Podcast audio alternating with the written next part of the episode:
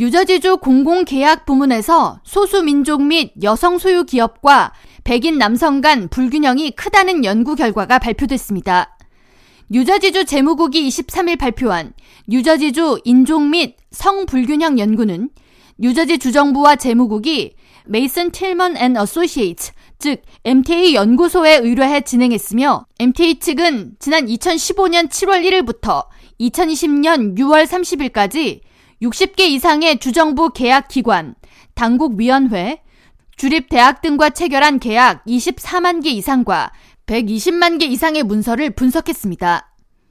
분석된 계약은 건설 및 전문 서비스, 상품 및 서비스 조달 등이며 지난 5년간 주 전체에서 다수의 소수기업과 백인 소유기업 간에 큰 격차가 있는 것으로 조사됐습니다. 일례로 건설업 분야에 종사하는 아시아계, 흑인, 히스패닉계 등 소수민족의 비율은 29.97%를 차지하고 있지만 이들이 65,000달러에서 571만 달러에 이르는 주요 건설 사업에서 수주를 받는 금액은 3.69%에 불과했습니다. 이에 반해 백인 남성이 얻는 건설업 총 수익은 87.5%를 차지하는 것으로 집계됐습니다. 또한 소수민족이 상품 및 서비스업에 종사하는 비율은 23.56%를 차지했지만 상품 및 서비스 사업의 계약을 통해 얻는 금액은 전체의 약 4.24%에 그치는 것으로 분석됐습니다.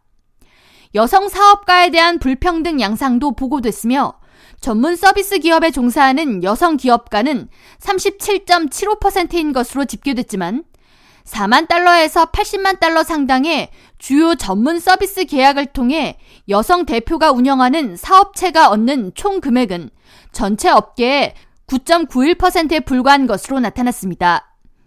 필 머피 뉴저지 주지사는 이번 연구 결과에 대해 뉴저지주 내에 다양성이 존중된다는 것이 가장 큰 장점임에도 불구하고 소수민족 그리고 여성 대상 불균형이 크게 존재한다는 것은 우리가 아직 개선해야 할 점이 많이 있다는 것을 말해준다면서 주의회 의원들과 기업들의 지원을 통해 공평한 계약 관행이 이뤄지도록 캠페인을 벌일 것이며 주정부 차원에서도 이에 대응하는 조치를 마련할 것이라고 강조했습니다.